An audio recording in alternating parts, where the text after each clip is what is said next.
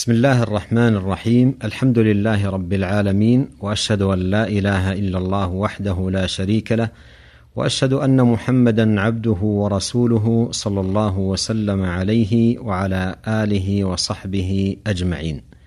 أما بعد فلا نزال في ذكر ما جاء في صفة ايدام رسول الله صلى الله عليه وسلم. عن هشام بن عروة عن أبيه عن عائشة رضي الله عنها قالت كان النبي صلى الله عليه وسلم يحب الحلواء والعسل أخرجه البخاري ومسلم. فيه حب النبي صلى الله عليه وسلم للحلواء وهي الطعام الحلو وفيه كذلك حبه صلى الله عليه وسلم للعسل وهو من جملة الإدام الذي يؤتدم به. وعن عطاء بن يسار أن أم سلمة أخبرته أنها قربت إلى رسول الله صلى الله عليه وسلم جنبا مشويا فأكل منه ثم قام إلى الصلاة وما توضأ أخرجه الترمذي. قوله قربت إلى رسول الله صلى الله عليه وسلم جنبا مشويا أي طرفا من شاه أو نحوها مشويا فهو من جملة إدامه صلى الله عليه وسلم. قوله فأكل منه ثم قام إلى الصلاة وما توضأ وكان آخر الأمرين من هديه عليه الصلاة والسلام عدم الوضوء مما مست النار. ويستثنى من ذلك لحم الإبل في أصح قولي أهل العلم.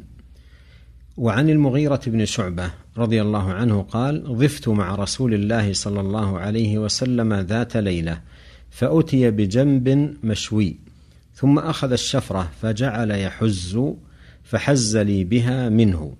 قال فجاء بلال يؤذنه بالصلاة فألقى الشفرة فقال ما له تربت يداه وكان شاربه قد وفى فقال له فقال له أقصه لك على سواك أو قصه على سواك. أخرجه أبو داود. قوله فأتي بجنب مشوي ثم أخذ الشفرة فجعل يحز أي أتي رسول الله صلى الله عليه وسلم بطرف مشوي على النار فأخذ صلى الله عليه وسلم السكين وجعل يقطع بها من اللحم. قوله فحز لي بها منها أي أنه صلى الله عليه وسلم من لطفه وكمال تواضعه وحسن معاشرته لأصحابه قطع للمغيرة رضي الله عنه منها. قوله فجاء بلال يؤذنه بالصلاة أي جاء بلال رضي الله عنه يعلمه بالصلاة وأن وقتها قد جاء. قوله تربت يدا أي لصقت يداه بالتراب من الفقر. وهذه الكلمة ومثلها ويحك وعقرة وحلقة ونحو ذلك تقولها العرب ولا تقصد حقيقتها. وقوله وكان شاربه قد وفى أي قد طال. وهذا فيه التفات من المتكلم إلى الغيبة. قد جاء الحديث في مسند الإمام أحمد بلفظ قال المغيرة وكان شاربي قد طال. قوله فقال له أقصه لك على سواك أو قصه على سواك أي بأن يضع السواك تحت الشارب ثم يقص ما زاد بالمقص وفي هذا حث على تعاهد الشارب. وعن أبي هريرة رضي الله عنه قال أتي النبي صلى الله عليه وسلم بلحم فرفع إليه الذراع وكانت تعجبه فنهس منها أخرجه البخاري ومسلم. قوله فرفع إليه الذراع أي قرب إليه صلى الله عليه وسلم الذراع وقدم له. قوله وكانت تعجبه أي كان صلى الله عليه وسلم يحب الذراع لكونها أطيب ولأنها في مقدمة البدن وهي أسرع اللحم نضجا وأكثره فائدة. قال القاضي عياض رحمه الله محبته صلى الله عليه وسلم للذراع لنضجها وسرعة استمرائها مع زيادة لذتها وحلاوة مذاقها وبعدها عن مواضع الأذى.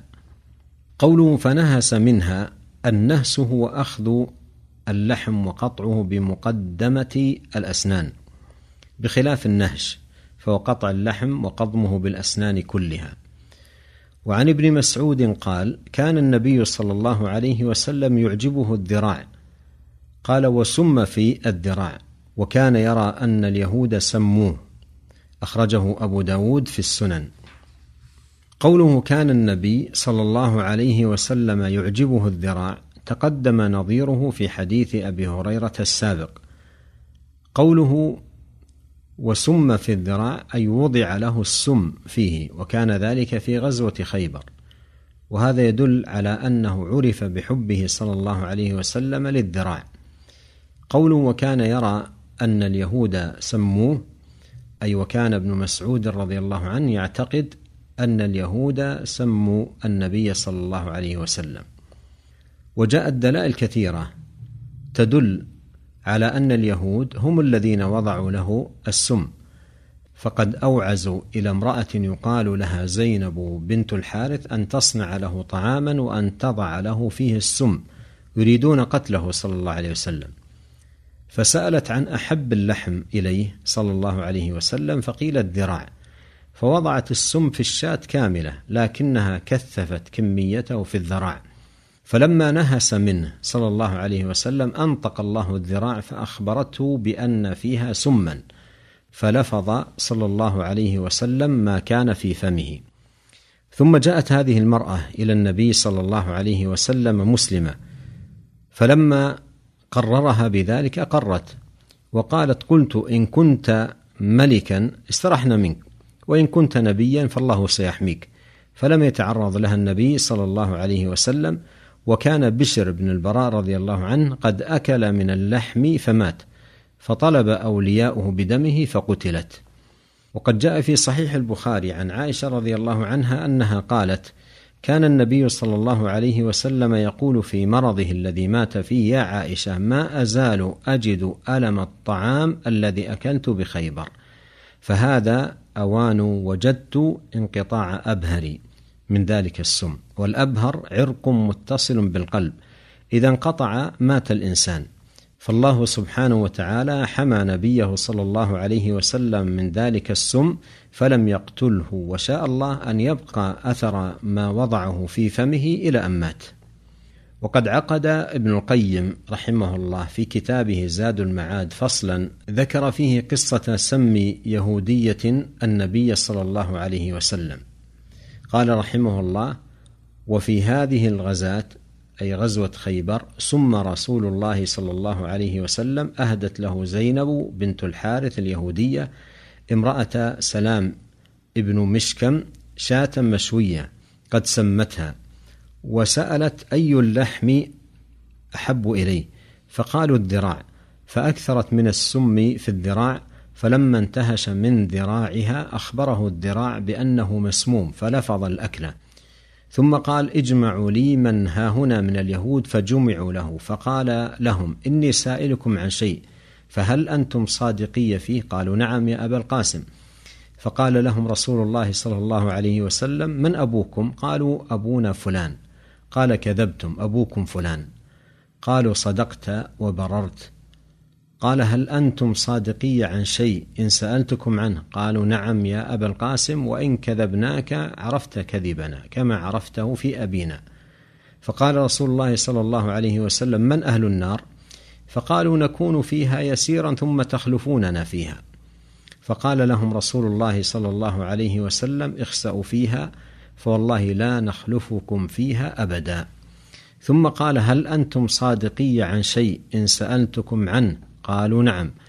قال أجعلتم في هذه الشاة سما؟ قالوا نعم. قال فما حملكم على ذلك؟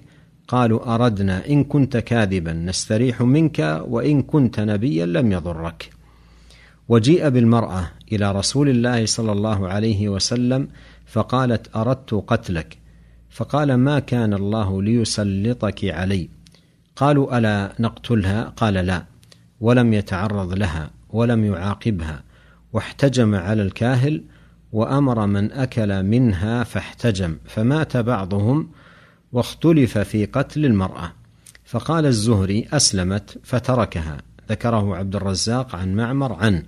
ثم قال معمر والناس تقول قتلها النبي صلى الله عليه وسلم. قال أبو داود حدثنا وهب بن بقية قال حدثنا خالد عن محمد بن عمرو عن أبي سلمة أن رسول الله صلى الله عليه وسلم أهدت له يهودية بخيبر شاة مصلية وذكر القصة وقال فمات بشر بن البراء ابن معرور فأرسل إلى اليهودية ما حملك على الذي صنعت؟ قال جابر فأمر بها رسول الله صلى الله عليه وسلم فقتلت. قلت كلاهما مرسل. ورواه حماد بن سلمة عن محمد بن عمرو عن أبي سلمة عن أبي هريرة متصلا أنه قتلها لما مات بشر بن البراء. وقد وفق بين الروايتين بأنه لم يقتلها أولا فلما مات بشر قتلها.